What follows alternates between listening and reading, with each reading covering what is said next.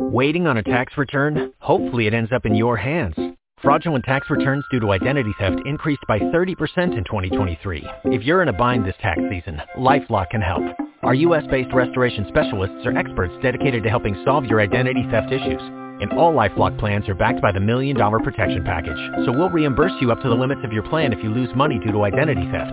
Help protect your information this tax season with LifeLock. Save up to 25% your first year at LifeLock.com slash aware. Blog Talk Radio. Greetings and welcome, my friends, to tonight, Relax, Let Go, and Be with Charles show. Tonight, my friends, we are doing a very special show. A little bit different from our normal shows. This is part two of For the Love of Ian. Ian was a beautiful, loved human being. Veteran son, fiance, who mysteriously disappeared and then was found dead. His friends and family are reaching out to you, my friend, to become part of that investigation. Let's let the music play us in.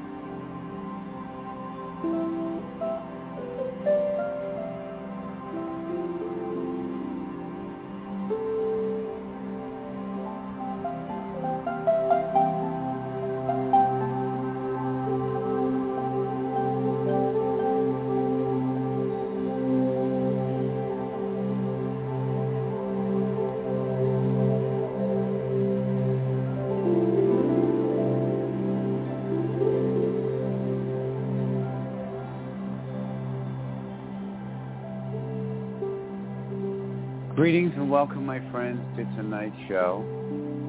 If you were with us on last Wednesday, you know that we started last Wednesday what we announced was going to be a two-part show, a little bit different than our normal shows. And I'll just recap for a moment, and then we're going to bring on some guests tonight that are going to share what they know and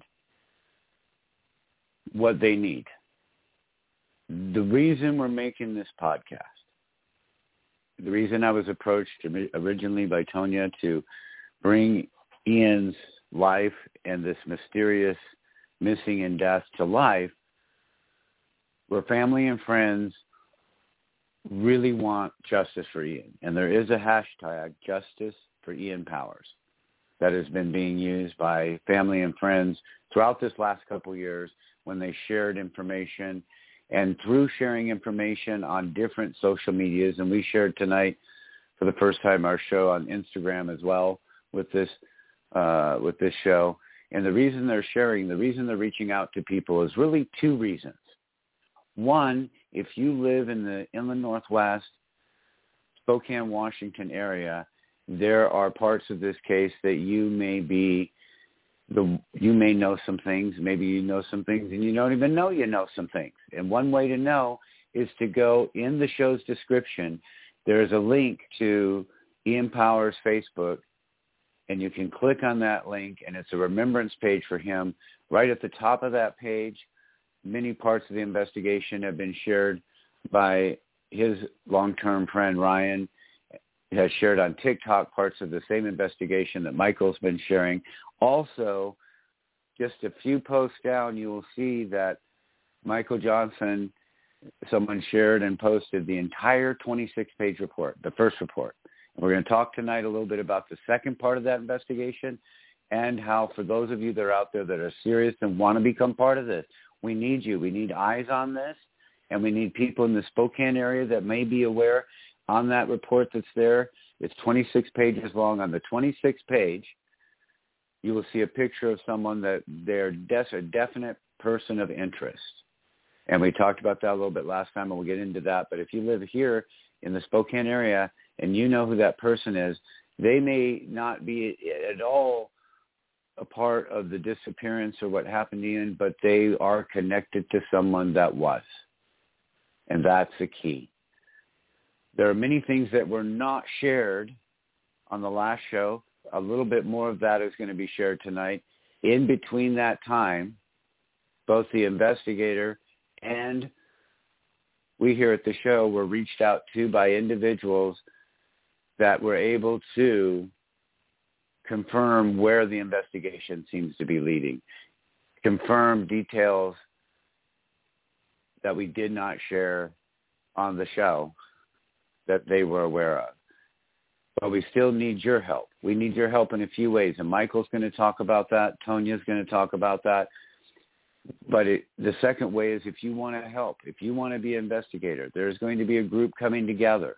We've seen in our in the 2020s, my friends, how many cold cases have been solved by a community of people coming together from around the world with their talents, with their time, with their ability. Every time, a, you know, Michael and I have talked a few times, every time you put a pair of eyes on it and somebody looks through it, they might see something a little different. They might find something that was missed. There may be ways that they can work together to help bring in some of the missing pieces. So tonight's show is not just about a sit back and listen and think about it. It's about a, this is a chance to engage. This is a chance to do something that can make a difference and that can bring justice for Ian Powers. And as I said in our first show, there are some friends and family that accept that what happened to Ian may have been or was an accidental death. The investigator and the friends and family, including his fiance and family that was with her during the search and during everything that happened, that absolutely have many questions. And then came Michael. And Michael talked last last week, and we'll just have him recap a bit about how he became a part of this case. And as he started to look into it just for the safety of his own wife, because she frequented some of the areas where he went missing, was later found dead, and he was concerned for her safety. He was touched when he went to a game a year later on a veterans game and and and thought I want to look into this and when he did he saw nothing but questions and nothing but pieces that didn't make sense. And here's Ian, someone that was very loved by the people in his life, very appreciated by the people in his life, and was not a person who had any sort of disagreements or vendettas against him. Just the opposite. People loved him. And yet something that to this day makes no sense unless someone was involved, unless this was a planned attack. And that's what we're going to get into a little bit more tonight. And we would like for you to call into the show if you feel like you know some things. And you can, while you're listening to the show, you can go to that link and re- be reading the investigation and be following right along. Many of the things Michael shares, most all the things I think are in that report. There's also a second report he's going to talk about tonight. And but we want you to participate. If you think that you know something, you can email the show, relaxletgobe at gmail.com. It's also right there in the show's description. You can email the show, put Ian in the subject line, and I can pass that information on the investigator. If you, if you, and please, one of the things I'd like everyone that's listening to do is go to that report, go to page 26, look at that picture. If you know who that person is, that's a big step. If you're out there, and we know now We know no doubt that there are people out there right now that know more. And maybe you've been afraid. There has been some fear expressed just in the last week and some of the people that did step forward with things to share. You can share anonymously. We can share and get it to the investigators. The investigator can then get it to the proper people so that there can be some safety for you. We know that there's people out there that know and some maybe you have one piece and somebody has another piece. And we also know that there are people out there. We did ask, and, and Tonia and some of the family put it out there last week too. One reason they picked this show is they know that we are a mind, body, spirit show, and that there are people out there that are spiritual that might have some gifts. There were there at the time that Ian went missing. One of the things that happened is that as on the third day, and I'm not sure if they reached out or the psychic reached out. A psychic, the psychic came to them and told them to go search in a particular area. They went to search in that area. The day Ian was found, he was found in that area. And when the police got there, they were like, "What are you all doing here?" And they're like, "We're searching." So we know that there's many ways that mind, body, spirit, our logical minds, our talents, and our spiritual gifts might come together to provide some answers. And so they reached out to those of you that might have some might have some insight in that way too. And I know that some people did reach out and said, you know what, I was touched in some ways. I'm going to do some meditating. I'll see what I get. If you'd like to call in tonight and either ask questions of the investigator, if you've been looking through things and you have some questions, 646 716 8069. 646-716-8069. And that's in the show's description as well. We're also well aware that for our show and a lot of podcasts, people listen to this show after it's live. So they're even if no matter when you're listening to this, tomorrow, a week from now, two months from now, you hear this show and you want to be involved or you have something to share, use the email, relaxletgobe at gmail.com. Want to be involved? What we're looking at doing is putting a group together whether there were whether that's going to be a Facebook group or you're meeting on Zoom, putting a group together that is going to come together and investigate and help Michael and help bring enough to the authorities that they can they can change it from accidental to at least unknown and be and do a true investigation. And I'm going to let's let's bring uh, Michael on the show. Yes, Charles. Thank you for having me uh, on the show this evening. Yes, and and uh, we can we can bring Michael on, and um, Adam, our producer, is running the show. And Adam, if you um, want to go ahead and bring on Christina, I don't know if Tonia has, has joined us yet or not, um, but she can we can bring Christina on with us. But Michael, first for you, uh, we talked about some of the overview of things last week. And what are some of the things that are important for you that's in that first report that you want people that are listening to pay attention to? Yes, uh, Charles. Uh, a few things to review here. I did want to quote a philosopher by the name of Edmund Burke. And I quote, the only thing necessary for the triumph of evil is for good men and women to do nothing. We talked last week about the different aspects of Ian Powers' case. And you have to bear with us, folks. We've got a three-year completed investigation ahead of you. So we are trying to provide information to the public which is acceptable so that we are not putting anyone in a position where they feel that we are pointing fingers at uh, tonight, I will name no names to our analysis, our uh, exercise that we're going to do together. This isn't about pointing fingers. This opportunity is to state facts, to state the actual events which occurred prior to and after Ian's death, uh, and move forward to hopefully gain some momentum and bring this to the attention of the authorities. As in the end, we do need the authorities more than anyone else. There are those of you listening to the show who have legal experience, may work in law firms. This case went nationwide when it occurred, reaching to Good Morning America. This story now, when it is public, will go worldwide. That's how much of a story this is. Um, Charles was asking, uh, what from last week can we present to you folks? Uh, of course, identifying this individual whom we believe sold the victim's cell phone a year and a half after his passing. The timing was very interesting. I flew to Spokane in May of 2020, uh, in the month of May for the three-day holiday weekend. There were events occurring to have that cell phone uh, involved in this case prior to my arriving. So what I'm si- simply saying is uh, I, I came upon the idea of if I called Ian's cell phone, it would ring and presumably if it was lost here in the Bay Area, we could track it down that way. It was a simple enough idea. When I called, I got an answer, but it was from a resident of Spokane, Washington.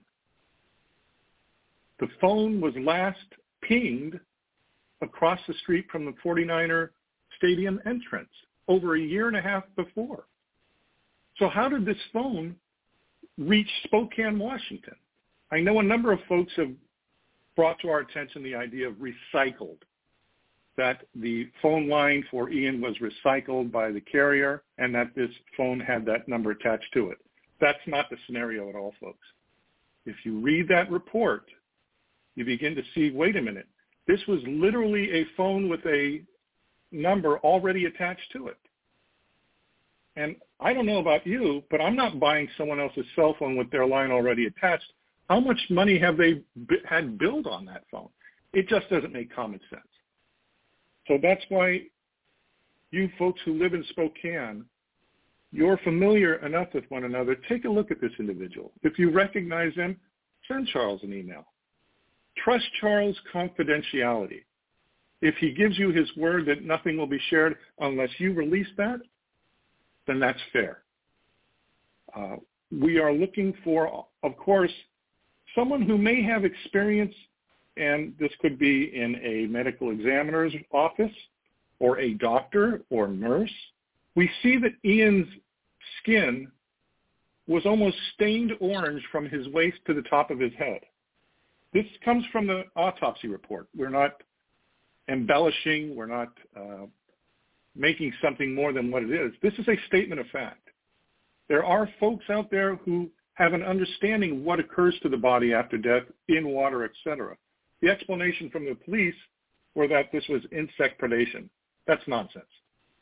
If you take a, a look at the report that we've provided, Ian's pants were almost coming off of him when they located him.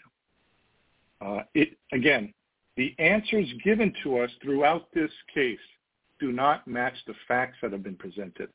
That's what this is, an attempt to get to the truth and sift through all of the smoke and mirrors.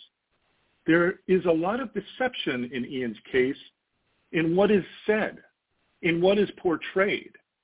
People are showing a face in the public in one aspect and coming home and becoming someone altogether different. Now, bear with me. I understand we're all a little bit that way. This is extreme, though.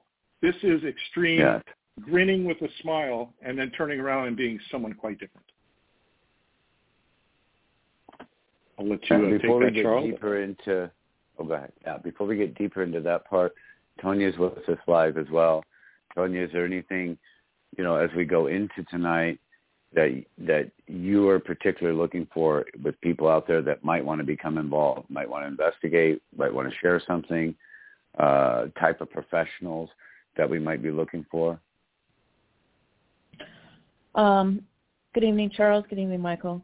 Uh, what I'm really hoping to um, achieve tonight is for somebody, or even last week's show, is for somebody just to be touched um, just to be touched enough over the loss of a brilliant young man who didn't deserve to go the way he did, and the fact that there's been no justice for him in nearly five years. and that whoever did this got away with it, and that's what it feels like. We don't want them to get away with it. Um, we want people to be held accountable. Um, I'm more on the the spiritual part. You know, I I, I connect in different ways. Um, so I, whew, I don't know why this is tough for me tonight, Charles. Um, All right, take your time. But um, yeah, that's that's what I'm hoping is that somebody's touched. You know, if you're a mom of of a 20 year old, 30 year old young man just starting out on his life, maybe in the happiest moment he's ever been, where his life is just going right and everything's going good and he's just smiling all the time and then all of a sudden, you know, imagine that he's just taken. And just imagine, you know, the family left behind with no answers. And I thank God to this very day that we found him because I think about the families that are still searching for loved ones, and yeah. I think about them all the time. I watch these missing shows all the time because I feel so much for them. And I remember praying when he went missing, please God, just let him be found. I didn't want his friends and family, my family, to go through years and years of searching. I've never been able to put a finality to it. Um, so at least he was found, not found how we wanted. But then we come to the the part where it's still not there's no finality because we still don't have the answers for him. Um, who did this? Why why they did it? Um, and to hold them accountable. So I'm just hoping for somebody to be touched and to say, you know what, I can help with this. You know what, I'm a journalist in, in California, and I I know I can make a story out of this, and I could get the attention of the police um, the cold case unit down there, the police detect, homicide detectives up here. You know, maybe with what you you heard last night, last week, and maybe what you're going to hear this week, will you know trigger something, or maybe maybe somebody will see that picture and say, yeah, you know, I know this person. So we're just really hoping for that kind of person to be touched and that kind of person to be reached. Um, and everybody, like you said, to come together as a community so we can finally put a put a period to this would be great. And a lot of people, you have your time. You might know someone that's in, Michael shared the medical field, the legal field. Maybe someone that you know is a in the law enforcement, and you can say, you know what, hey, this is a real family here, and this is a this is a very loved human veteran who deserves justice. How can we help? Maybe, and, and you never know until you try. So be willing to, to just think about that and say, you know, maybe you have time. Maybe you're retired. Maybe you're in between things. Maybe, you know, one of my friends who said, you know, she's thinking about helping is she recently had an injury and so she's going to be off work for, she's like, I'll be off work for three months. I, can, I have some time. I'd like to do something.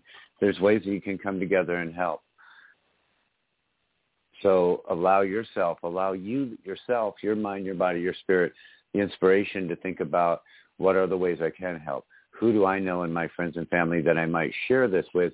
And remember when you share it, also we have that first investigation that the entire 26 pages is there. Michael is going to talk about how those that really want to be involved, he's, the investigation has gone on.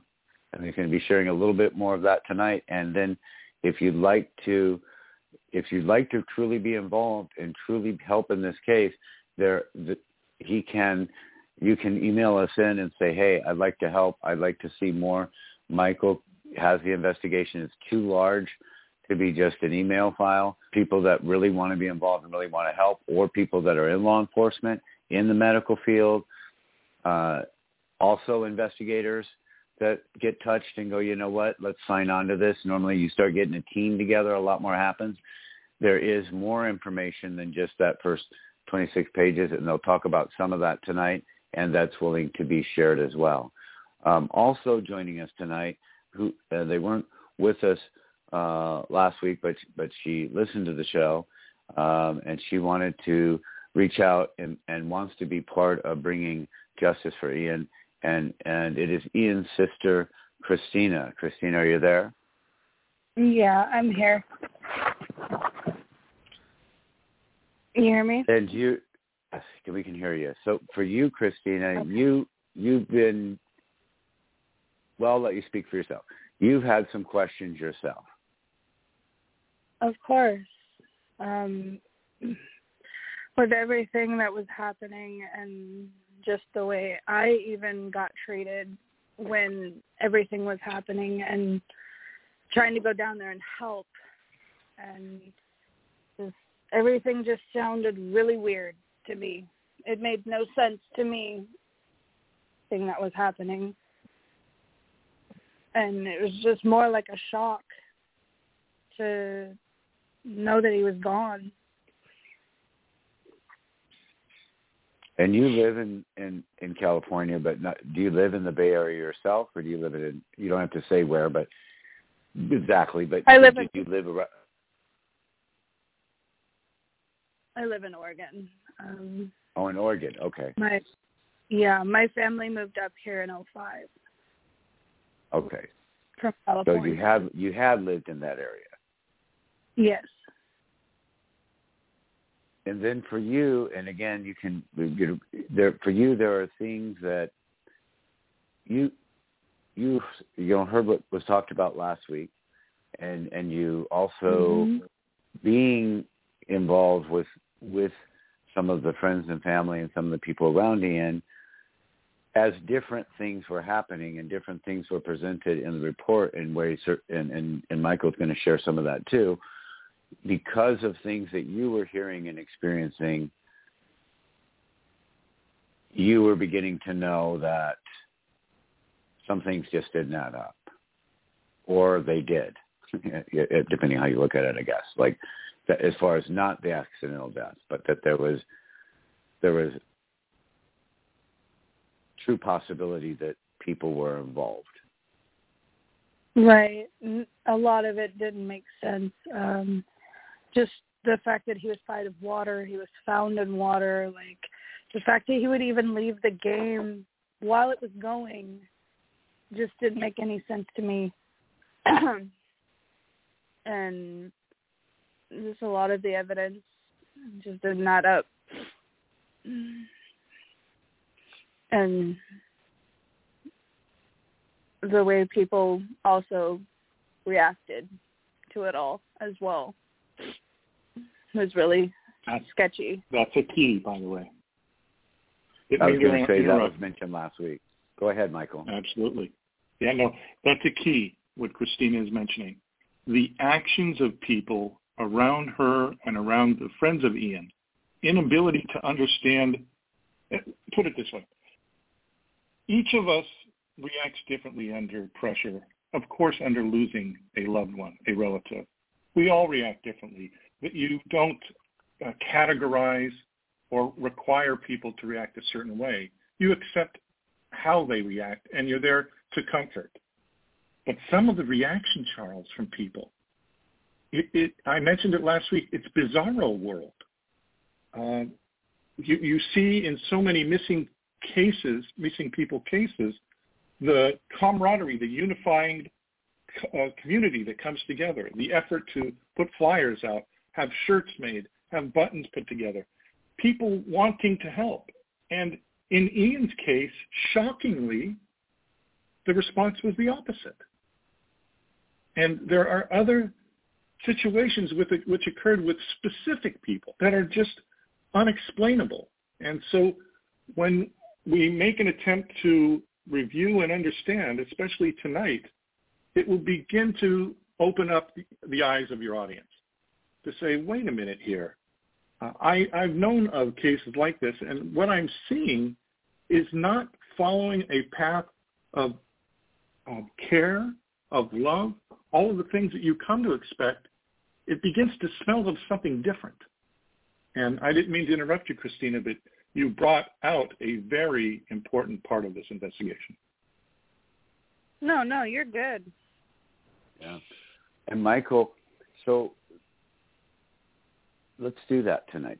We talked about that for everyone listening, for those out there trying to follow the investigation, you know, and we and we talked about the basic parts last week all the way up to when he was found.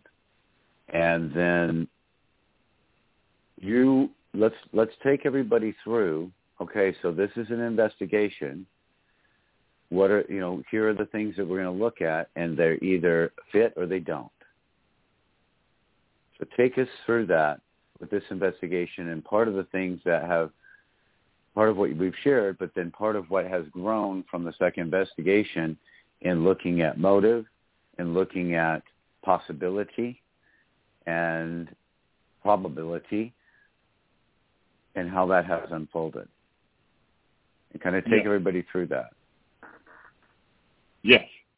And I'll preface tonight's show by stating I'm really going to focus on the stated facts, the facts from the autopsy report, the remarks uh, made about observations by people, the interviews and conversations. I'm, I really want to focus on those because each of us has our own ideas, our own perceptions, our own understanding of the world around us. And we as an individual and a species uh, have a tendency to embellish, to um, not necessarily fabricate, but look at things through our own eyes. So tonight, I'd like to focus on the results, again, of the autopsy report, of the cases that, of the people that we've spoken to, and let you as an audience come to a decision on your own. I've spoken of smoke and mirrors. Ian's case, as I say, including Ian, you cannot necessarily take people at their words. You have to understand what is going on around, what's transpiring. We spoke last week about Ian's unusual behavior himself at the game. Leaving the game as he did, once you read that first report, you'll see that Ian walked close to four and a half miles within 30 minutes inside of the 49er stadium. Very unusual. His text messages to Chelsea again garbled, almost as if he was under the influence of something. The autopsy report tells you and I that he did have alcohol in his system, but literally nothing else. He was not someone to take drugs or illegal uh, things like that. Uh, he he did drink. It was a football game, and at his age, I would have been doing the same thing. But his actions right. are what we have to focus on. He did end up walking on his own two feet to the parking lot across the street from the stadium. Now, the car that they drove up in was one block away. So Ian was at least in the direction headed towards his car. His phone was either turned off or power went off in the middle of a parking lot with no lighting, no surveillance, and most importantly, no security. It's incredible because we've spoken about how the 49er stadium parking lot probably had close to over 100 authority figures there. So the people, I'll catch myself, uh, Ian was confirmed to be in that lot, and then a week later, five days later, we find his body literally in the opposite direction, over four and a half miles away. Um, so we have to take that and understand there's a lot of unusual behavior, and the end result is the most perplexing of all. Ian suffered from aquaphobia. Personally, I have a fear of heights. I'm not going to the top of any roof and looking over the side, folks. It isn't going to happen. So you can right. state unequivocally, Ian did not purposely jump into the water. No. We spoke last week of also, and don't let me interrupt you, Charles. If you have something to say, please. We did speak no. last week about conversation that I had with the people who work the waters where Ian's body was found. These are fishermen. They're out there daily. Uh, and they are the ones who are knowledgeable of those waters. And unequivocally, each individual I spoke to repeated the same thing. Ian's body was dropped from the sky where his body was located, or his body was taken out there in, in any type of fishing boat and dropped there as well. There was no body or cadaver seen drifting along the water or smelled by anyone, and no birds feeding on the body as well. There are so many things that lead up to Ian being found where he was, and one of the most perplexing is the condition of Ian's red and gold 49er shoes. We can actually see them in the picture in the report. It was the condition of those shoes which caught the attention of the fishermen who found Ian's body. Had his shoes not been so clean or muddied, they might not have found his, his body. But the autopsy report states mud-stained pants, mud-stained socks, and no mention of mud on his shoes whatsoever. For someone who jumped in the water willingly and drowned, folks, that don't make sense. If uh, again, I hope I'm not interrupting you your train of thought, Charles. No, no, no. It, and then so it, it keep so it, keep going. So what? yes. so we know that, and then yes. what are the things as the investigation has grown that begin to, you know, there were things that happened around going to that game. Yes. There were things that were And happening within his own family and his he had you know, let's talk about that a little bit. This is where things become a little tight for us, folks. Bear with us because again, the idea here is not to name names or make accusations or point fingers. We're simply, you and I, trying to understand what was occurring in this young man's life at the time of his passing. So, the football game itself was on a Monday night. I believe that was the 12th of, bear with me, November 12th, 2018. Okay. One week prior to the football game, one week prior to leaving with his girlfriend and her two boys, Ian shared a birthday dinner with his mother and Ian's stepfather in a local Spokane restaurant. The idea was to celebrate her birthday. Chelsea, for the first time in her relationship with Ian, was told not to attend the dinner. It isn't anything she did or said. Ian specifically asked if she could not attend this particular meal. He had something to discuss, and it was something he wanted to discuss with them. But during that dinner, Ian spent the entire time texting Chelsea. She was out with her two boys. They figured they would do something that evening together. And the response from Ian was consistently the same. My parents are constantly asking about what my intentions are with you, Chelsea. Are we going to get married? Where will we stay? What the impact would be on his parents' life once Ian was married. You have to understand, Ian was a giving soul in so many ways. Uh, he, I tracked down some of the men in his troop, and when they contacted him for help and assistance, perhaps can you send me a couple of bucks? Ian would be responsive that way. He was always that way with his parents. But this particular evening seemed unusual, even by Ian's remarks. He really couldn't understand why they kept wanting to harp on the same topic. Uh, it was unusual. What we gleaned from that conversation was Ian had relayed to his parents that he had intentions of marrying Chelsea, of adopting her boys as his own, and to begin a new life with her as and them as his new family. His life was going to change, therefore everyone in his life would have to adjust to that change. And this was confirmed by messages sent back and forth to Chelsea. And Charles, you and I spoke So he of, shared, yeah. So he shared with family his intentions, and and again, not knowing who or why, uh, you know, or not, but also realizing that then there were family members that were happy about that news, and there were family members that did not like that news at all. Is that fair? That, that's a fair statement to make. And you and I have spoken of how you have uh, conducted weddings yourself and run into the very same uh, response. That one of the happiest days in someone's life is being turned around by, in the case that you and I spoke of, relatives who had their own agenda, is the only thing I can Yeah. think of. Yeah. I But- once had a wedding where where the mother of the bride, when the wedding was over, I literally came up to me and said, Was that real? Are they really married? And when I said yes, she went off and her husband sent her away and made her leave because she was acting so poorly. So, yes, there can be people that react poorly, and it's important to note that several different people know that this inf- that that Ian had shared this information and his intentions with his family, and several different people confirmed that there were people that were unhappy about that for a variety of reasons. And you have to ask Charles why.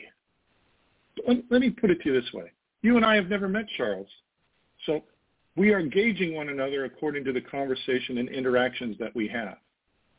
If we meet one another face to face, we may become friends, or we may part and say that was good enough.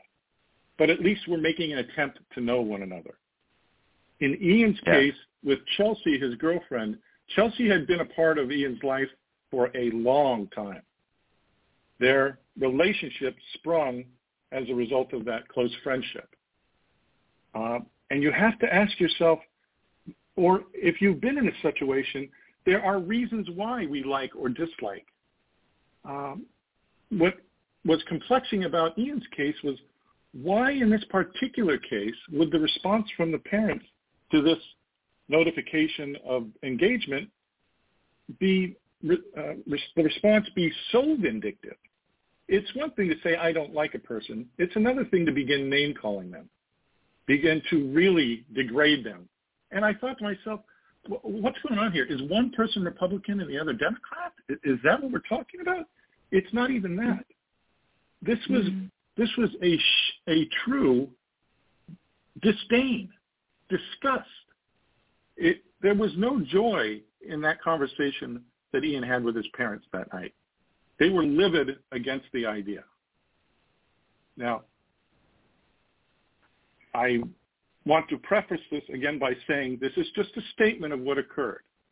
We've got documentation for this, so we are comfortable that these are the conversations which were had. Christina is on the call with us, the podcast with us tonight. She is very brave in coming on the podcast this evening. What we understand from this case, there are very dangerous people involved in Ian's homicide case. We don't believe this was an accident. And the, the facts and the results of the inve- investigation reinforce our beliefs. What you do in an investigation is follow the evidence. You don't manufacture, you don't interpret, you follow where the evidence leads you. And if it goes against what you thought in the first place, then you need to reanalyze what you're thinking. So yes. it's up to you, Christina, if you are willing to share with the public the remarks made by your parents during the week after that birthday dinner and the day that Ian left for San Jose, Santa Clara. I'm absolutely fine with it. Um, I'm baffled that a human being could even think that of someone else, um, especially if your own child is in love with that person, you would be more accepting. You'd think you'd be more accepting um, instead of the choice words that my mother decided to call her. Um, Were you living in Spokane at that time? Uh, no. Um, I was. So the conversations usually, you had were over the phone. Yes um I I usually call my mom and vent about my day and she decided to go off on how my brother was planning on marrying her and how she was not happy with any of it. And again, that I know it's a challenge, Christina, but would you feel comfortable sharing exactly what was said? Okay. Um, excuse me for the language. Um, called her a bitch. Um, how dare that bitch take my son from me? Um, one of the keys, like in my head, that was like, "Whoa, what the hell? What the hell's going on?" um, was saying what a horrible mother would leave her kids with people she don't know and just just kept going on and on and on about it and I was just baffled because Was you it- should be allowed to trust family with your kids and not worry but it's just Was Crazy. this Well, a single and- conversation on one day or multiple days? it went on for several weeks even after Ian passing. It got even worse after Ian was gone, but that whole entire week it was just nothing about just bad mouthing Chelsea.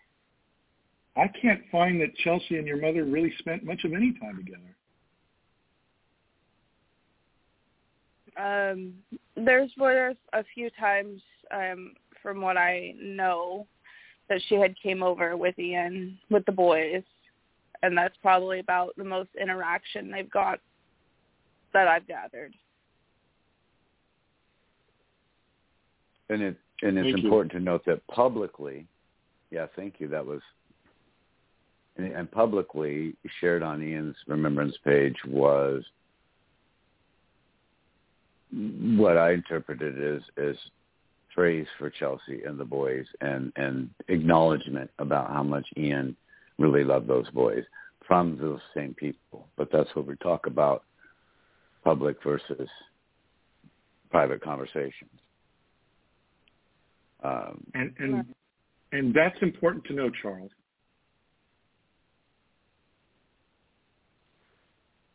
And with you in the second investigation, do you, again, you just began following the facts, and the facts started off with what didn't add up. Then you came up to Spokane, and that's where part of the second investigation comes in too.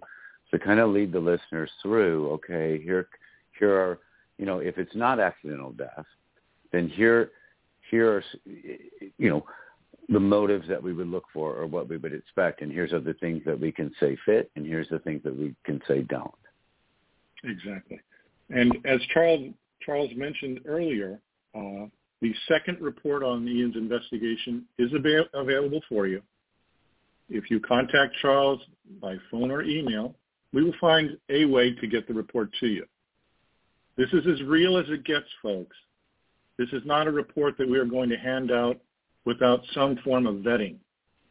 If you are accepting this second report for review, it's with the understanding that you want to become involved. This isn't easy reading. This isn't pleasant. But this is a movement to get justice for a young man. So I, I did want to put that out there that if you are interested in moving forward with understanding this report in its entirety, then the second report is the one where we, we pulled no punches, where we came right out and stated what occurred. So I spoke of my what part- flight to Go ahead. Go ahead. I'm sorry. I I spoke of my flight to, go ahead, uh, Spokane in the Memorial Day weekend. The intention was I had pre- prepared this first report, wanted to hand it to the friends and family of, of Ian and get their response, get their reaction, see what they could offer as additional information, or even hand off some responsibilities to them to pick up because they live in that region, they had opportunity to, again, visit police departments with that picture of the person of interest, etc. But things turned out a lot differently than I expected, folks. I was quite green at the time and unknowing of what I was stepping into. Um, as it turns out, three and a half years into the investigation, I was making contact with the very people who had orchestrated Ian's homicide. Unwittingly, unknowingly, but they were able to understand who I was and they were quite interested in why I was there. Uh, I have a voicemail message from an individual to this day stands the hair on the back of my neck. Uh, it, is again in uh, an attempt to intimidate, to frustrate, to make it known that threats can be followed up on. And when you're someone who's coming into something new like this, I left Spokane in a bit of post-traumatic stress syndrome, to be honest with you. I realized that my visit to Spokane had come up with so much more in the ideas of understanding the case in its entirety. Uh, that visit is actually what has spurred me on to reach this point where I am fully committed to being involved in this attempt for justice on Ian's part.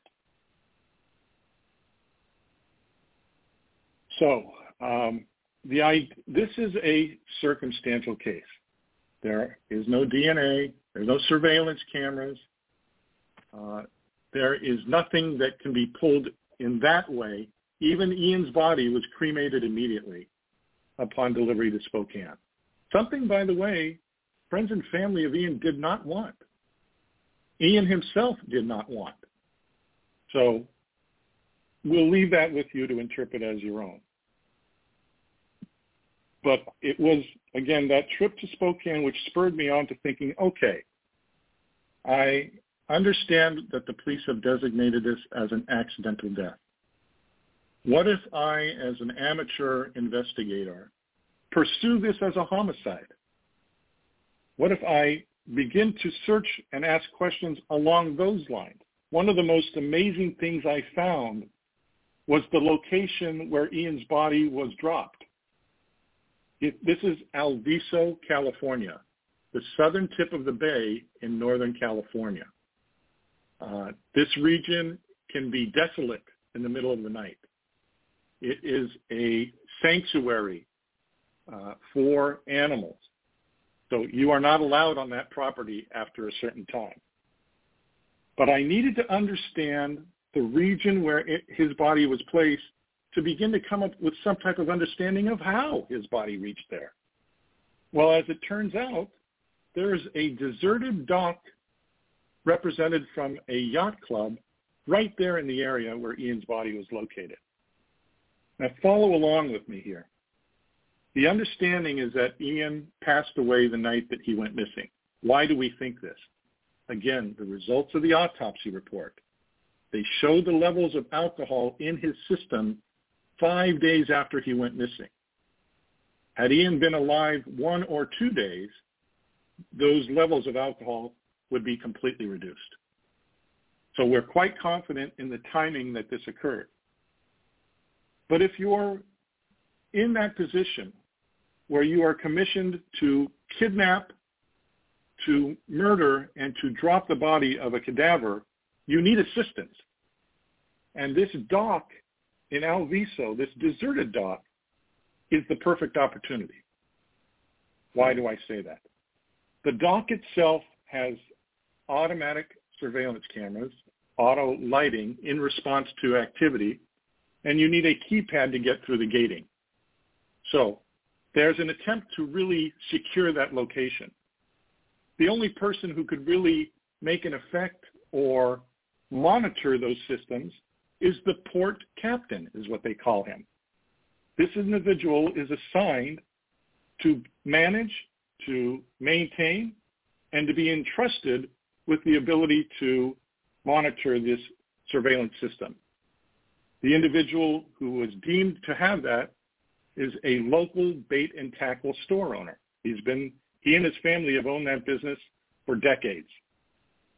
When I visited with him the first time, it seemed common sense to speak with someone who worked in that region in the water area. Right. This individual, the store owner, was not running the store at that time when I visited. His friend was there.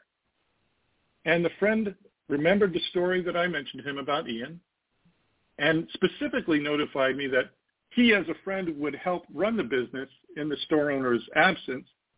And he knew for a fact that the store owner was working that day and that week actually.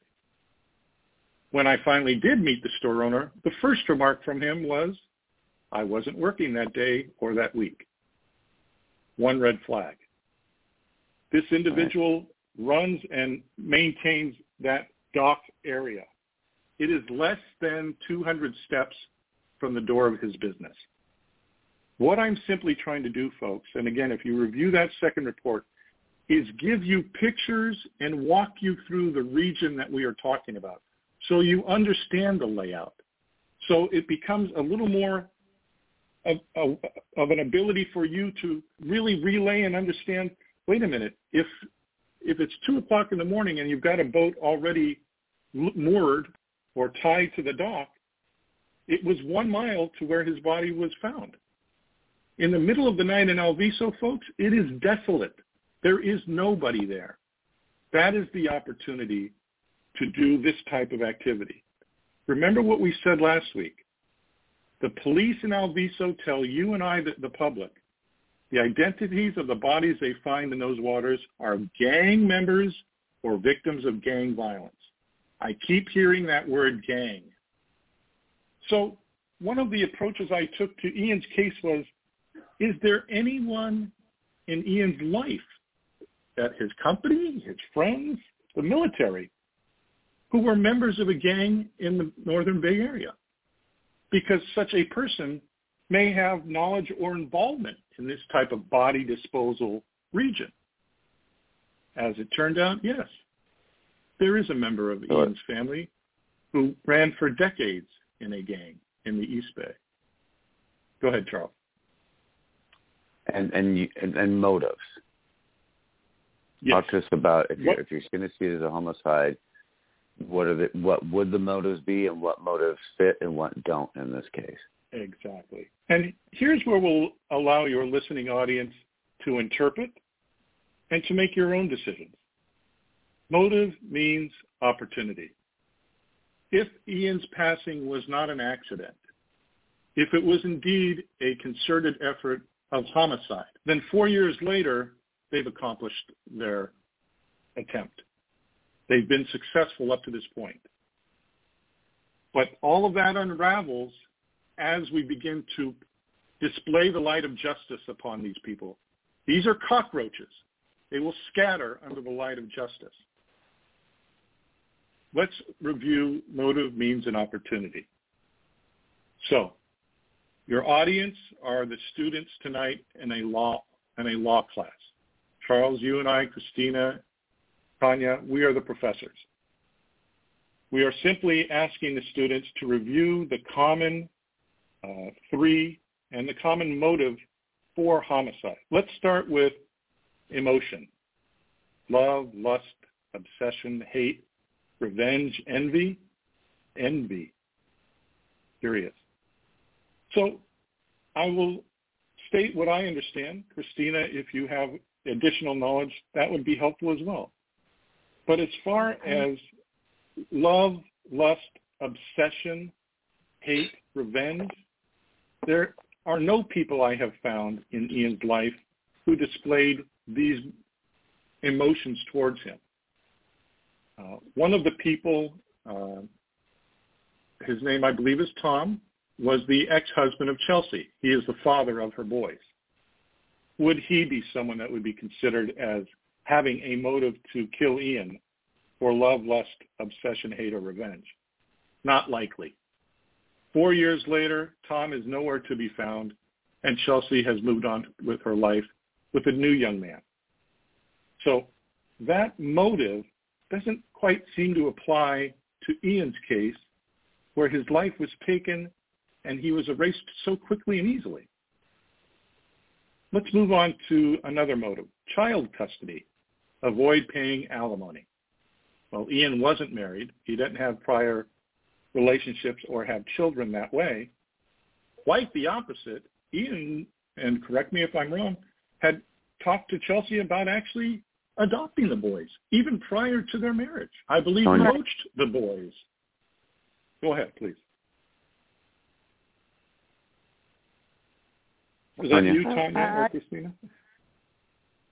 I completely agree. Yeah, he, from what I gathered from talking to Chelsea and and the family, that he adored the boys, raised them, and took care of them like his own. And Yeah. I I was Oh, actually okay. excited when I heard the news that he was going to marry Chelsea because then I was like, oh, I get a new sister. I I get new family. you know, hmm to be a part of. Go ahead, Tonia. So, um, just a couple of things. Yeah, Ian was totally committed. Once they moved their relationship beyond best friends and into um, partners for life, he was completely committed. That's the kind of person he was. He didn't play games, emotional games with people. He was not going to mess with my grandson's emotions like that. Either he was fully going to commit, go all the way, um, into this family was now going to be his family or he wasn't going to go there at all. So, and, and the fact uh, with TK, Tom, we call him TK, um, him and Ian were actually really best friends. They were great friends. Um, before um, Ian and Chelsea ended up moving their relationship to a different level, uh, TK and, and Ian used to hang out all the time, go to football games together, travel, go to Vegas. I mean, they just got along so well when they told TK that, you know, their relationship had evolved, TK was excited. He was happy for them. He gave Ian a big hug and said, you know, because he knew his boys were in good hands. You know, he didn't have to worry about his sons with Ian. He knew what kind of person Ian was. They were perfectly fine on that. So yeah, that that would not have been a motive at all, uh, anything to do with TK. Um, and then as for his love for Chelsea and the boys, um, he would never have been bringing up marriage and commitment and adopting and and putting it all together as a family um, unless he was absolutely ready to do that. And I think that may have been part of his downfall, unfortunately. And one other thing about the statement from uh, the mom, um, Ian wasn't my son, but he was like my son, and for her to just, the thing is, Chelsea and Ian had been involved in each other's lives since they were teenagers. It's not as if the family didn't know Chelsea. Prior Right. to him ending up with Chelsea, he dated my niece for a couple of years. So, you know, we were all intertwined like that. It's like, yeah, and and Chelsea's just a good-hearted, hardworking, loving mother. And for her to say what kind of mother, she's the best mother I've ever known. So, for them to say, for her to say that about her was just showing was telling more about the insides of that person than about my daughter. So Yeah, yeah, yeah. Right. And, and then the way she acted on the way home when we were driving. Uh, one other thing, Ian was actually cremated in California. We wanted to bring him home, so we Right. could have a viewing so that people could say goodbye. She insisted on that is not happening. You're not married to him yet, Chelsea. That was Right. No, my mom my mom told me that as well. And she was very nasty about the whole thing. She was telling me that his body was so bloated, why would you want to have an open casket? Just kept going on and on about it and I See, was that's just not like, even well, true, there's nothing I can do. Chelsea begged her, begged her, please. People need to see him. I need to see him one last. No, she had no heart, none. This No, was the day doesn't. after we found him, and it was so cold. Her tone, I was like, I mean, I'd only met her a few times over the years, but you know, I'd never really talked to her or anything or had any interaction. Um, but I knew how Ian felt. So for that coldness to come across over that phone call was just like, oh my goodness, how can somebody be so cold? And that's a fact. that is an absolute Yeah. fact. That's how she reacted. As I don't understand why my mom became like that, and then it's just like I had to rethink how how does she treat me, and then I'm like, well, it all adds up. She she just doesn't care about any of us. My mom told me that I was for food stamps. She told me that my sister was an accident and she only loved Ian. So look how that ended up. That's yeah, that's because Ian did everything for her, right? Until he started Right. setting the boundaries and setting the lines up and saying, I'm not going to do this anymore. And then she depended on your mom, right, to pay her rent, from what I understand. I may be wrong. Um, right. So when he stopped the money and stopped taking them, because he had such a big heart, he couldn't stand to see his parents on the street. So he would bring them under his roof, and he just got tired of doing that. And then the final the final nail in the coffin was going to be him marrying and having a family. She knew at Mm-hmm. that point she was going to be completely out of it. There was going to be never a chance for Ian to take care of her anymore. Right. Then she she's been begging me to move up there. She wants me to move up there and take care of her, and I won't do Uh-uh. it. No, don't do that. And the key piece of information, Charles, is the change of Ian's beneficiaries of his life insurance. That would occur with Chelsea accepting marriage. She and the boys would become the new beneficiaries, recipients of his military life insurance policy. That policy, I believe, was, began at 250000 and doubled in value because of Ian's designation as an accidental death.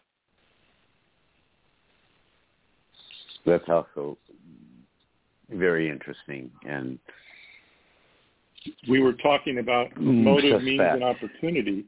yes, go Um, back. Yes. The key motive that the police tell the public in homicides is money. The number one driving force, the number one driving motive in homicides. We won't mention names. We won't point fingers. Just a statement of fact that the beneficiaries of Ian's life insurance were his parents. And by the way, Ian fought that with the military. He did not want his parents to receive a lump sum payment. And this is documented by contacting the Army uh, Insurance Division as well. So this isn't anything made up. Ian fought to have an arbitrator provide his parents a stipend, a portion of the inheritance monthly instead of the entire amount, because he felt that they were irresponsible with money and that it would be spent and gone within three or four years. And he was right. Now there So- was potentially other monies as well, right? There was other things We had- going on that that that were, and maybe Christina knows about that. Maybe Tonia that there were some other monies that he was potentially going to be inheriting. Is that From true? his Yes. dad's family, um, come to find out he was um, his dad's family wasn't so kind to him, and he never received that money either. Um, he he went over there thinking that he was going to get it and be, you know, welcomed into the family, and it was false. He was, from what I got told, was he was very rudely talked to by the family and rushed out of there. Who, So- can I can I ask who told Yes. you that? Because that's not, that's opposite of what I've heard. What did you hear? Uh, Go ahead. I got told by by my mom. Okay. So what happened was in April of 2018, his grandmother, who lived in the Bay Area, his dad had passed away when he was 16. His grandma, his dad's mom, lived in the Bay Area. She had a home that was paid for down there, and you know what California houses go for. Right. And Ian was I, her I only. used to visit grandma all the time. Yeah. Ian Summers, yeah. Um, Mm-hmm. So what I was told, or what I understand, is that um, there were some other family members who were trying to claim part of the inheritance, but Ian was the main one because he was direct line down, um, and that once he got that inheritance, the plan was they were going to get married and buy a home, and he was going to go to college and all of that was going to start. I mean, that was going to so he was in the middle of trying to work that out and and wasn't there um are you saying that she got this information because she contacted them and and tried to get some of the um money from the estate sent to them in lieu of Ian Um, since he was no longer He that was after um, he passed. She tried to do that through trying to get the laptop from. She even tried to use me to go to Chelsea to get the laptop.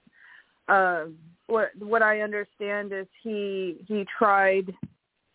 He even I guess from when he was deployed, he was deployed in Germany from what I got told, and he went and visited them over there and I guess they were not so happy that he was there.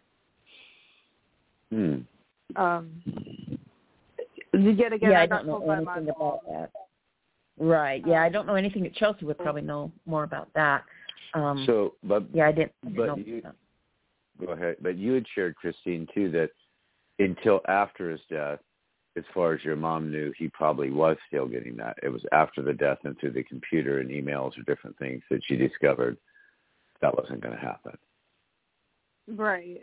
Um yeah, no. It, she swore up and down he was going to get that money and she was trying to figure out and very nasty like I don't even know like when she was on the phone like how bad and shaking she was yelling at me over the phone trying to get me to get this information and I'm like I don't know what you, you know I'm not a part of this mom like why Right. me and it was just I was just baffled.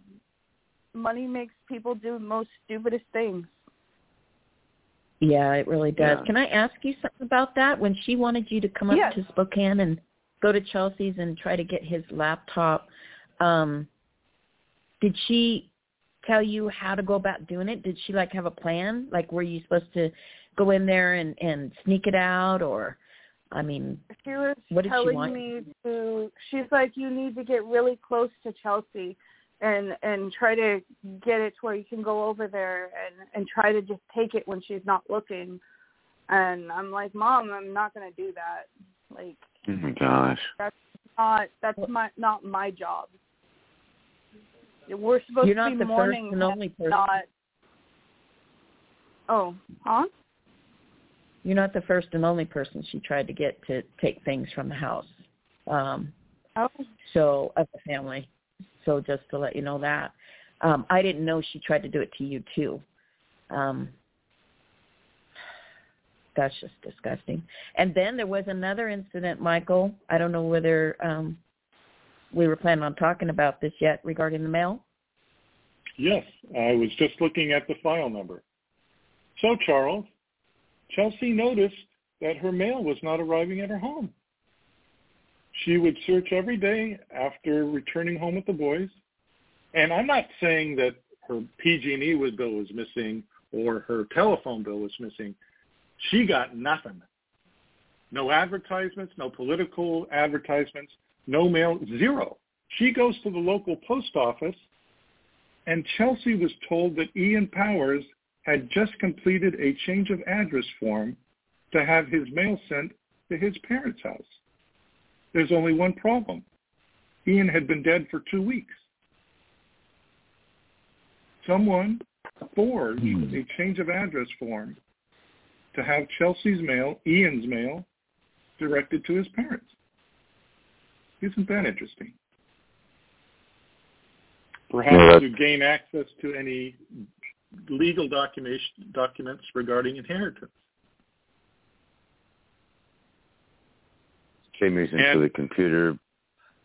hmm The interesting part to all of that, Charles, was when Chelsea did a little detective work herself. She left her home and monitored who was driving back and forth, and Ian's mother arrived at Chelsea's home, driven by her own mother, and Chelsea watched as this woman stole the mail prior to uh, The change. change of address form occurring. Again, What another piece of the puzzle which begins to fill in an area, and as confusing as it is for us, these are documented actions done by these people. No one is fabricating. No one is pointing fingers. We're just stating simple facts which occurred. There's one other interesting thing, Charles, to bring to your attention and your audience. Christina, this will involve you. okay. The meeting of the seller and buyer of Ian's cell phone occurred on Sunday, April 27th, 2020. The buyer chatted with the seller through an app called Offer Up. It's a local app for you folks in Spokane. They made arrangements to meet at the parking lot. The buyer said the name of the seller of the phone identified himself as Daniel. This location was a parking lot across from Global Credit Union in Spokane, Washington. We talked about last week how the buyer brought his wife along in the passenger seat, and she took a bunch of pictures of this person of interest and their license plate because they were concerned the phone was stolen and they didn't want to be the ones convicted. The license plate of the seller doesn't exist. But then Christina mentioned to me how she remembered something about OfferUp. And Christina, I'll let you explain. Yeah, um, my mom was talking to me um, about me going up there and taking care of grandma because her heart wasn't doing good, and um, I remember Donnie asking my mom, "Hey, where where could I sell something?" He didn't say what exactly. And I remember telling my mom, you know, there's this app called OfferUp. It, it's discreet, you know, it's pretty cool. People sell stuff on it all the time, and it's yeah. She told Donnie, and um, when I was supposed to go up there to help Grandma, um, I told her that I could, you know, I could help them figure out the app and everything. Um, but my mom was able to, I guess, figure it out and do it. Obviously, um, but yeah, my mind that he he did that to my brother's phone. He had it, and he threatened me when I did finally get up there to take care of Grandma. He had the phone in his hand, and he said, "If you, you know, say anything to anybody about this, I'm going to make you disappear too." Oh my gosh! You didn't quite understand what he meant at that time, but it begins no, to ring something for you now no, I had no idea what what what was going on. I kind of laughed it off, honestly. Hmm. And then, and, and you became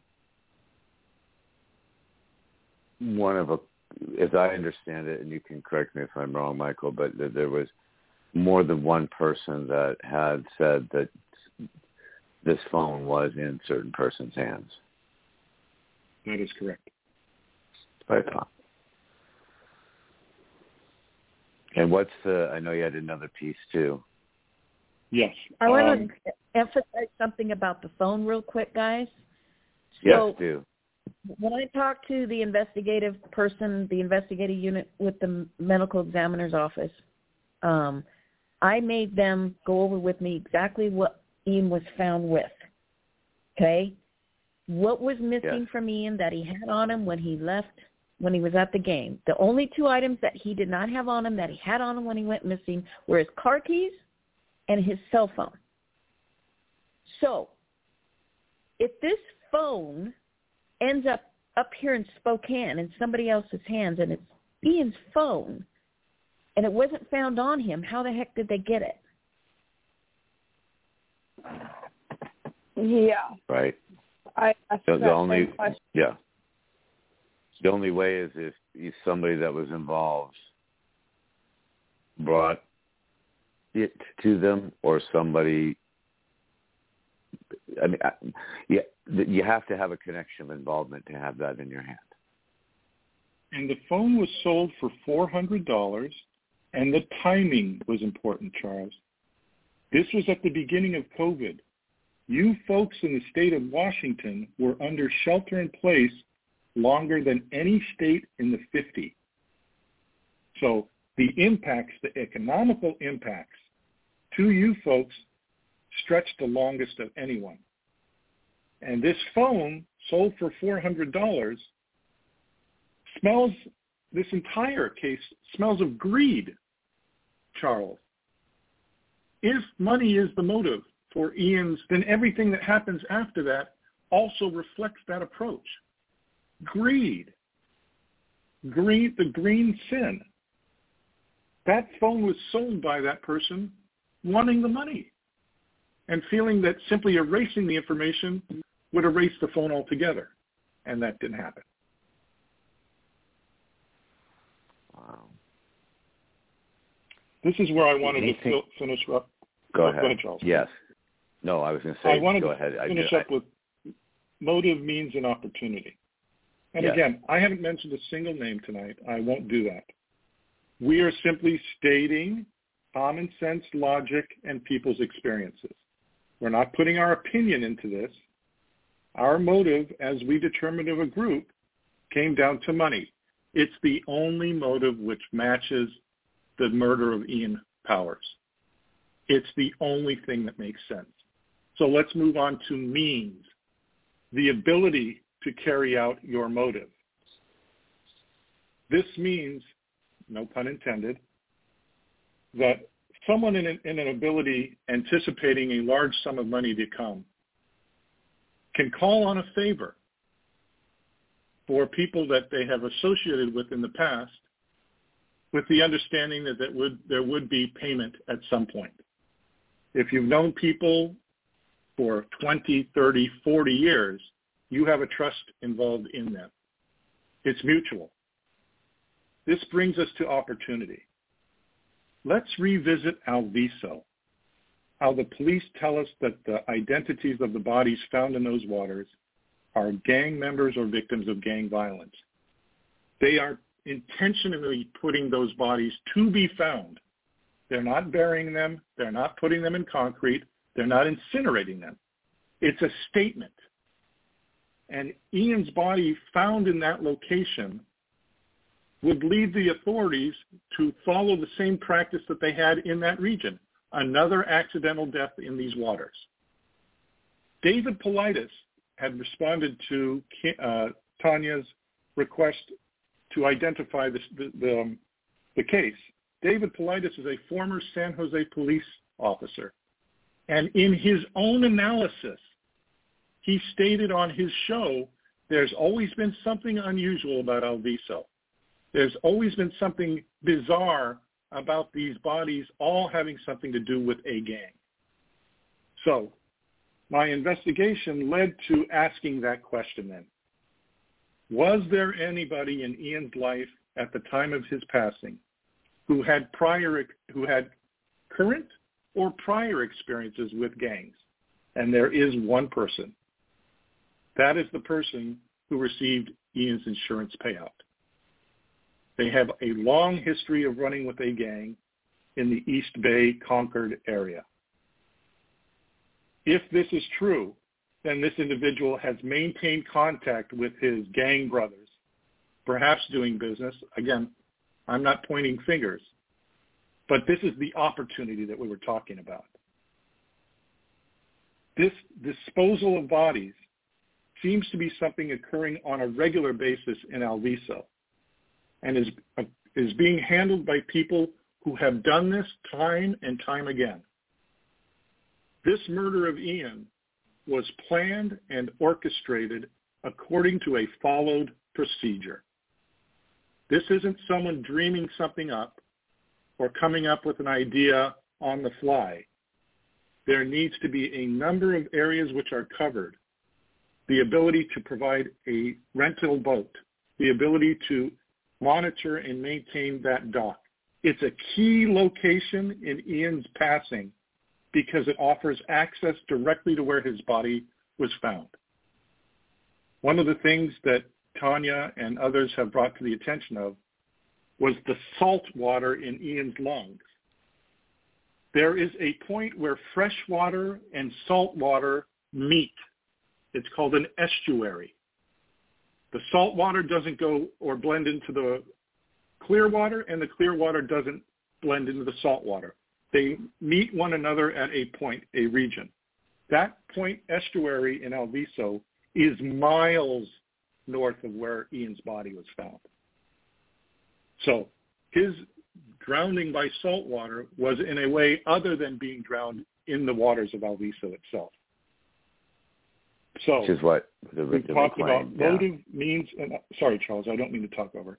It's that I said that's what- opportunity that someone with gang ties who has already perhaps been involved in one of these body disposal processes have successfully pulled off the homicide of Ian four years later. But all it takes, folks, is what they call gumshoe detective. Getting out, talking to people on the phone, taking pictures, documenting, as we talked about. This isn't a Dateline case of fingerprints and, and, and footprints.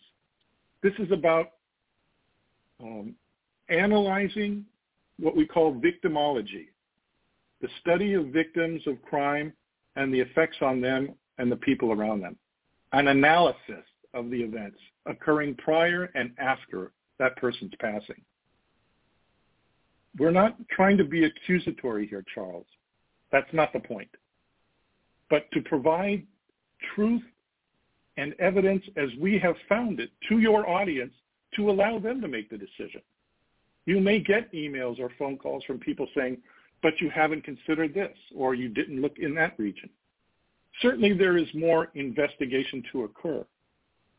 But coming into this of clear mind, when I joined into this pursuit for justice, I again allowed the, the evidence to speak for me. I ran a background check on people, by the way. $15 and you can find out my history of living in the Bay Area. Right. And what I found as associates of this prime person of interest are terrifying.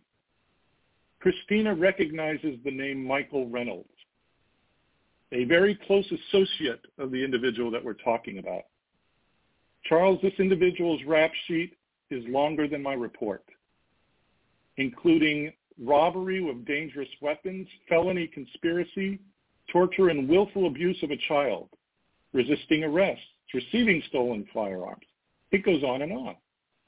This is only one associate of a person I've identified as having the sole motive for ending Ian's life. This is serious. Hey, Michael, real quick about that guy. Mm-hmm. So, um, Ian was getting weird calls from a prison right around this time. Do you know if he was incarcerated at that time? Because he had a block sure. on, right? Right. He had to block. Uh, yes, and I, I've heard about what you're talking about. These phone calls coming from that institution. Only they could perhaps provide us an explanation. I can't tell you if that it's this particular individual. So you can't see what what years he was incarcerated. That that can be done, but this is where we're hoping to reach out to folks as we've asked for, Tonia. Those people okay. who are involved with the authorities in Spokane or at that jail or know of people who can assist us in that region. I'm not quite sure where to go to search for that information other than calling the jail itself. Okay. Yeah. Yeah, Chelsea might know more about that. Um, I'll have to text her and ask her later. Um, so I, Ryan just brought that up because I had completely kind of spaced that off and forgot about that. See, there's so many little things that you have to keep track of that are involved in this situation, and that was just one of the weird things that was going on around the time. And and so then before, so yeah, before he left, before he left, he was getting these calls yeah, that was right before they left, right, Ryan? I don't know. Wasn't that what she said? I really need to clarify with Chelsea, but we believe it was right around that time. Yeah, right, maybe the summer of or the fall, because they left in November. But Ryan yeah. just remembers, hey, that you know he had to block that number because that prison number, somebody from prison kept calling him, and I don't think if he knew who it was, he would have told Chelsea. But I don't know. There was something weird about it. There's something weird. We don't know all the answers. We just remember that part. So something else maybe to look into. And you know, Charles, there's been a constant cloud over this case over what is called the family. Now, bear with me on this one. And Tonia, you came close last week to talking about it. But we are going to talk about an individual. This was an uncle who was the face of the story on television if you tuned in, this uncle would be the one speaking on behalf of Ian. And as a family member, someone who had gone with Ian to the 49er football games, I kind of had a certain expectation of how he might respond. So I sent him a Facebook notice, just simply stating, FYI, justice is coming in Ian Powers' homicide case. His response to our conversations back and forth was accusing Chelsea or her young son of murdering Ian, as if this was a joke to him. And when I heard that, I began to look into this uncle's involvement in the case. And what I heard was even more terrifying. These people driving, flying, getting down to the Bay Area to help look for Ian would be encouraged by any human being. Charles, you have Yeah. people you love in your life. If people voluntarily come to help you look for a missing loved one, you're going to hug them, offer the coffee. You're going to thank them profusely. The reaction from this uncle was the opposite. Calling these volunteers scumbag? I, I, so many, you're not part of the family. You have no business here. You're not wanted. And this occurred when Tonia and the folks went to Alviso when Ian's body was found. This uncle spoke to the detective and the and told the detective no other family members are to have any awareness or involvement in what's occurring. Tonia, maybe you can verbalize a little better what I'm trying to convey. Yeah, so when they were um at Alviso Bay uh that Saturday when they found him, um and the detective shows up in the corner and all that, um I think he was talking to people from Spokane on his phone, but I'm not really sure. I think he was getting directed and he walked up to the detective in the corner as they were going up to Chelsea to tell her what was going on and he said, You all you know, you need to talk to me. I'm the family. Um you need to talk to me and only me first. And and then the other uh members of the search party thought, and, you know, he can talk to Chelsea, he can talk to Chelsea, and then he said a derogatory um you can eat a bag of you know what um to the girls, to my family. Wow. So it was so odd. The behavior, this is what we're talking, this is what we're focusing on, right, Michael? Christina, Yes. the behavior of some of the Yeah. people around. I was blown away. I was literally mind blown because I couldn't believe how people, some people were acting, not the majority by, by, no. And we went over that last week, you know, the heartbreak. No, certain people. And it's all in one circle. Now you tell me that, you know, this is all a coincidence. This is just naturally how these people act in this family. I don't know because I don't know the family that well but I it was it a reaction to their loss, their shock, their grief? I don't know, but that God, that's an awful way to be to people who are in the same situation. Why would you be hating I on people like that? Why always my my family? Why always Chelsea? Why was Chelsea always their freaking target of their hate? I have no idea. That's what I got to say on that. Yeah. Why, Christina? I got treated the What? same way by my mom and Donnie and and um my uncle. They all told me no. Stay out of it. Don't say anything to anybody. Don't reach out for help. What about the media or the police trying to talk to you? What was their response to that? They told me do not say anything to anybody about the case. Do not give any information out. Um I am if I am to say anything, I am disowned. I am not part of the family to to say that or say anything. There it is. There it is. She said it. So are You you, see, fearful Charles- as well, Christine? Hmm? Are you fearful as well? Yes. I'm scared that me or my sister may be next in their plot of trying to God, I don't know. And there are other family members who have reached out sharing some fear, as Michael's aware. And again, you everyone speaking is, is speaking of things they know, things they experience, with the understanding that when you go through the mysteries around this case, when you go through the logic of what motive might be, what opportunity might have been, who may have been involved for what reason.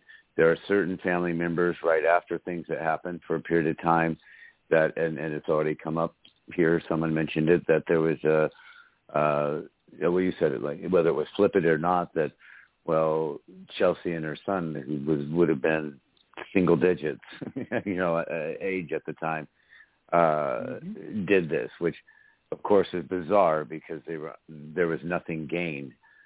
Chelsea and her sons lost everything when this happened. They lost to the, the someone that was like a, a father, an uncle, a, you know, a mentor to them. She lost her best friend who had become her fiance. They lost the future that they were planning together, and nothing w- was gained by Chelsea or her son through this happening. It became a tragedy that they will live with for the rest of their lives. And and it says something to me that that people would deflect in that way. It, it seems to fit a pattern of deflecting away from love, away from compassion, away from uh, caring about what happened and wanting to get to the bottom of it. You shared it, Michael. You know, people make T-shirts, people make posters. You know, one of the cases that I uh, read about not too long ago, and, and then studied some other material about it. You know, the mother had been looking for almost 30 years. The, the, the T-shirts and things were faded. She was still wearing them when people were able to, you know, that that was another case that was solved by people coming together, by people working together to bring their talents to help solve a case.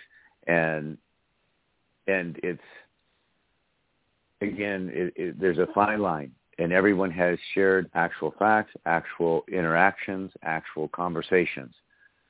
It may be, it, it, it seems likely as, as this investigation has unfolded that one or two individuals or people around those individuals on their behalf with or without their knowledge is, is something we can't speak to, but things do seem to point in a certain way. But with her, we, we can't know for sure someone's heart, motive, um, motivation at the time, or level of involvement. But we can also say when you follow certain actual facts and actual ways that people reacted and actual ways that people responded to your investigation, Michael, and other things that have unfolded, there it does there do certain there are certain individuals that are the very least a real a real person of interest, if not some degree of involvement in what happened. And the last thing personally I would want to do, and I think that's where everyone's been careful too, is to say, you know, well it's this person this way and that's it what the investigators want to, what Michael wants, what the family wants is to fill in these fill in these voids, fill in these places where things don't make sense. And when you take away the things that don't make you, you put in the things that make sense and, and knock out the ones that don't make sense, it it, it is very much seeming to to point to particular individuals or people around them. And and you know, Michael, you've been doing this investigation. You went through. You you heard all the different rumors. You know, well, maybe you know the ridiculousness of maybe somehow Chelsea sitting in her seat with her boys did it. You know, like she wasn't even you know that. And then were there is as you have watched this unfold and you have seen both that motive, the opportunity, um, the wherewithal, is anyone else other than the main suspects that you have found? Were there any other suspects that as you were going through that seemed to fit? Yeah. Or has it really come? Okay, go ahead. No, and, and I understand uh, the question. Uh, one of the approaches I took was the game occurred the day after Veterans Day. In fact, Ian was quite excited that as a former military man, they, he would be attending the game on such a holiday. So one of the thoughts was perhaps he met one of these troop members whom he had spent time with, and perhaps they're involved in some way in his disappearance. The problem is the actions of Ian that night. Him purposefully walking and leaving the stadium. Him, again, walking past a gauntlet of police to get to that parking lot across the street. Walking five miles almost within 30 minutes in the parking lot. So taking these things to an advantage, you say, well, let's say, uh, again, we have to think motive. Ian is dead. Why? He wasn't in a fight. There were no marks of bruising or uh, gunshot or knife wounds or anything like that. But it was really, Charles, the autopsy report that was the key. This will be a document, again, that we could provide to those serious followers of the case. There were scratch marks, diagonal, on his wrists and ankles that were not there the previous day. We talked about Ian's skin being stained orange. When I called the coroner's office to review with their internal investigator, I had the report, which is open to the public, and she had the pictures of Ian's body. And this investigator for the medical examiner's office told me on the phone, look at that. Look at the bruising on Ian's ankles. This was not something identified in the autopsy report. And you and I, in our understanding of these things, are beginning to put our own thoughts in mind and say, wait a minute, someone was holding his ankles tightly. Something was gripping his his uh, his ankles and holding him in position. Again, that's where my logic goes. So it's reached the point now where we feel the medical examiner's review of Ian's case isn't enough. A true forensic pathologist with required medical experience is necessary to review Ian's case. Even without the body, the pictures tell an incredible story, and people with the proper experience can begin to identify these. Again, I don't believe that the orange staining of Ian's skin was insect predation. It doesn't make sense. There's no circulation of the body. I've never heard of anything like that. So it's issues like that which brought my uh, concern that following the results of the police and their accidental theory is falling apart. Uh, that if you begin to ask, who is this, who is the individual? It's called victimology, the study of the victim and who's in their life and what circumstances are occurring. This is the same process that the police take when they follow up on cases like this. I spoke to a lawyer, they reviewed the case, and then provided me a page, which is included in the second report. Charles, when convicted, anyone with involvement in Ian's homicide case are facing seven felony charges. Seven. For anyone with involvement in being involved in any way of cover-up of involvement of Ian's homicide, they will not be going to our local prisons, folks. There is right. a load here to bring against these people. And the one recommendation we can offer is turn yourself in. Turn yourself into the authorities, ask for immunity, make sure you're not part of the crew that's going to be facing these seven charges. These all coincide and come to the result of being executed yourself. Again, this is as real as it gets, folks. No one is uh, joking around here. These people have committed a very horrifying act. And Charles, the pain that you and I hear in Tonia's voice, the, the tears that Christina seems to cry daily, this is the reaction of people who miss a loved one. The people that I texted prior to this podcast, it's still in their messages, Charles. We miss him. We're scared. We want resolution. It's our responsibility, folks, to come together and to aid these people simply because we would want the same aid if we were in their position. That's why you need to help. Step up. We know there are those of you out there who are scared. This is a very scary situation. But trust in the confidentiality of Charles and his crew. and I and I review them myself. There was someone who reached out and asked for some anonymity. I reached back and said, would they be willing to speak with you? They were.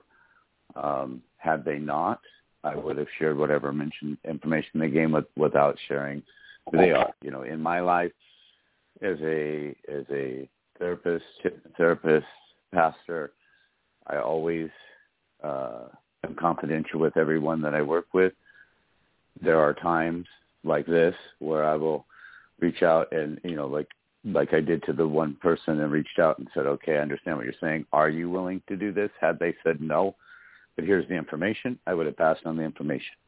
They said yes, as long as they could remain um, protected in some way. And then if we can work together as a group, and I'm going to let everybody give uh, one last go here for what we're looking for, but when you if you're out there, if you've got time, if you've got that investigative mind, if you're the type that is like, okay, you know what? I've been watching about these sort of things and hearing about these sort of things. This is a veteran. He was loved. I want to find a way to help. Reach out. We, I'm not sure what that will look like completely. That's being talked about. Maybe forming a private social media group. Maybe forming uh, some time when everybody gets together on Zoom between Michael and Tonia uh, and Christine. They will figure that out. What fits, what fits best. Um, but if you reach out, we can make that make those connections. Michael has more information to give to those who are going to be serious with that information, uh, and we can also maybe work with some of our technology people to that knows technology to know how we might be able to share that in a in a in a controlled way as well, similar to what we did the first report. Um, those that might again, your mind, body, spirit, your have some spiritual gifts and you get touched. I I know, I've seen in things I've read and, and watched as well as I have personally known because of people I've worked with over the years who have been involved in different cases where sometimes someone like that has some pretty significant information that when they give it, it, it helps complete a piece of the puzzle it helps look in a way. Just like in that when Ian was missing and a psychic said, you're looking the wrong place, you need to look over here. The space the psychic said to go look was the place he was found. So there's multiple ways that you can help them come together. And let's uh, let's start with you, Christina. What would you like to see with the people that reach out or who might be out there that can help? if you know anything, absolutely anything, it could even be the way that you were treated or interaction or anything, please, anything helps. Um, even just sharing what this podcast or anything. I, I want to find out who did this completely. Well, I appreciate you coming forward is, of course, I feel like Ian is with all of us in some form of way. Yep. And I will say this to people listening too.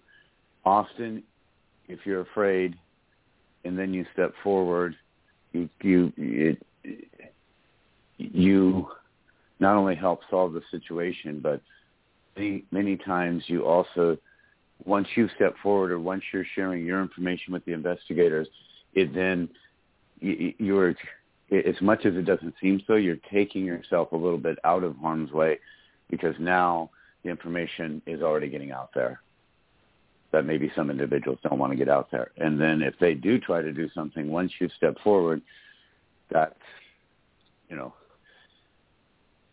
that that would just make them look that much more guilty, whoever that is also if you really have those fears and you reach out and and you have information that Michael would know that he could take immediately to those cold case detectives and they you have information which could really close this case the you can get help.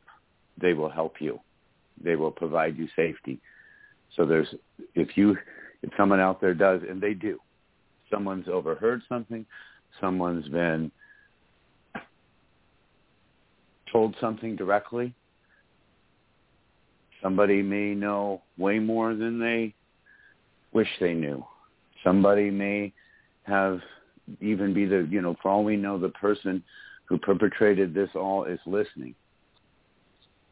And you live your life with this burden weighing on you every moment of every day, or you can end that by stepping forward.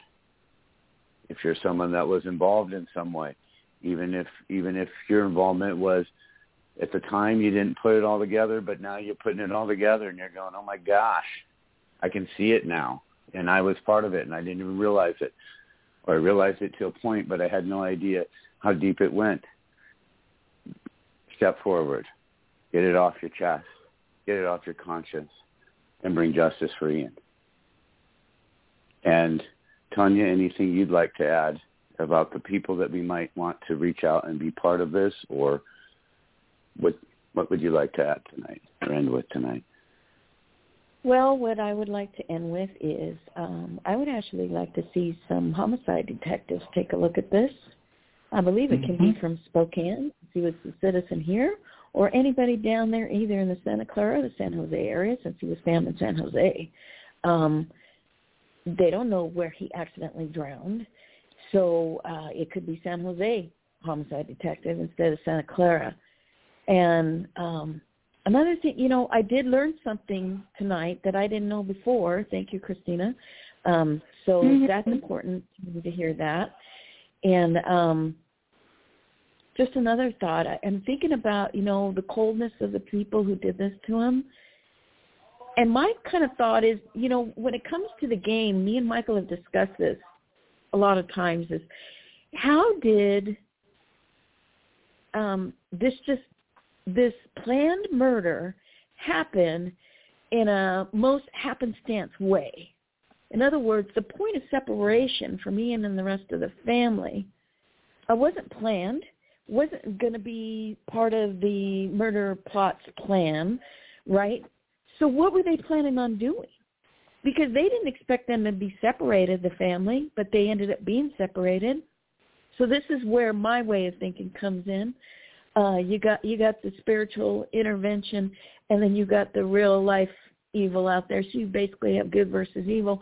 I believe that in a weird kind of way, and this thought just came to me. You guys know I think weird sometimes, but um, Ian was um, led away from the family to spare them. I have truly just thought yeah. of that tonight. That maybe the end result wouldn't have mattered if all four of them went into an accident coming home from the game, wouldn't that have worked just as well? You know, um, yes. So did yes, something possibly. happen to Ian that made him go separate, make them make them separate in order to to save them from what was coming. I don't know. That's kind of where my my mind goes in weird places on this whole situation. You guys who know me know this, but I think about everything, um, and I overthink shit too much. But the people who are who are like that um don't understand where I'm coming from. Um, Charles, I know you get it. So yeah, and there's multiple want... ways that that could happen. with you know, it could be if he's at a game, there's a 90% chance he's going to go to the restroom, if not a 100. Also, there's they depending on who was involved and what criminal elements were involved or how they were planning it. They could have been watching throughout the weekend, waiting for that opportunity that was going to come at some point. When uh, also Michael had mentioned, you know, there, there's also been rumors that he might have stepped out of the game on purpose to uh, talk to somebody for some like Cuban, and and or when he stepped out in a certain way, he was threatened and told if you say anything or do anything. So there's and and part of it, part of that right around the game is the biggest part of the mystery. Um, I, I'll certainly for me is as I look at it, you know, as I there's but there's also multiple ways that could have could have played out, and especially if you had criminal elements that, like Michael said, this isn't their first show. They they've done this before. They they get it, do it in such a way where they know they're going to get the uh, um, accidental dress or oops they drowned and and they it, this is a well whoever whoever was involved this was a well practiced and well rehearsed situation that they had done this before this just became the latest person for possible motiva- motivations of money uh, to have that happen. Would you say so, Michael? We've got about three, four minutes left, so I'm going to give it to you, Michael, to wrap us up. Thank you, Charles. Uh, Tonia, Christina, we feel mm-hmm. your loss. You were lucky to have a very special person in your lives. This is the beginning of a movement. This is good versus evil. There are strength in numbers, folks. They tried to silence a voice 2,023 years ago, and his voice rings every Sunday in church. Rats leave a sinking ship first. Those perpetrators who are listening to this show, you wait. Justice is coming for you. A blinding light. Relentless. Unforgiving. You can silence my voice, but the message is already out. Turn yourself in or run.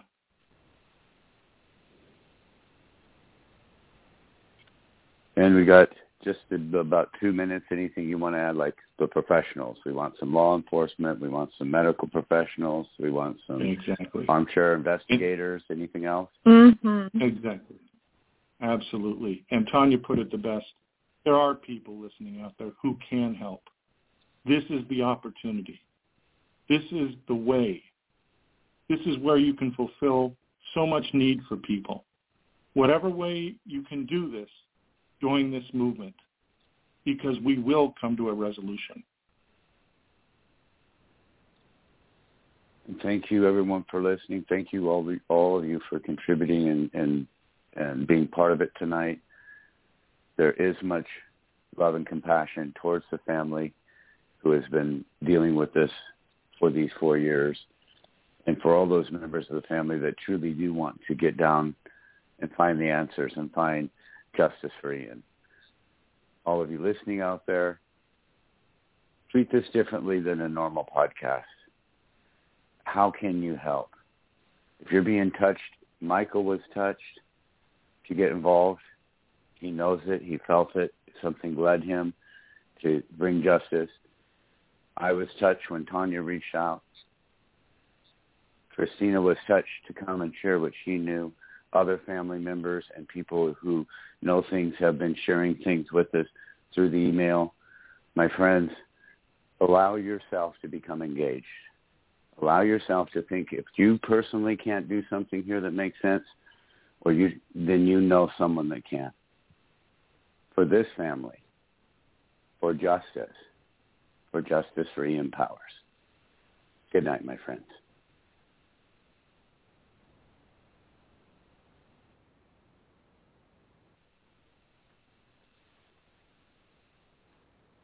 If you only have a 401k, you're not getting the most for retirement. Wait, what? Add a Robinhood IRA on top, then they'll boost it by 3%. You can do that? And if you transfer in any retirement account, you get 3% on top of that. Is there a limit to the match? No limit. Robinhood Gold gets you the biggest contribution match of any IRA on the market. Sign up for Robinhood Gold at Robinhood.com slash boost by April 30th. Subscription fees apply. Investing involves risk. 3% match requires gold for one year from first match. Must keep IRA for five years. Match on transfers subject to additional terms and conditions. Robinhood Financial LLC member SIPC. Tax day is coming. Oh, no. But if you sign up for Robinhood Gold's IRA with a 3% match, you can get up to $195 for the 2023 tax year. Oh, yeah. Sign up at Robinhood.com slash boost by tax day to get the biggest contribution match on the market. Subscription fees apply. Investing involves risk. 3% match requires gold for one year from first match. Must keep IRA for five years. Robinhood Financial LLC member SIPC.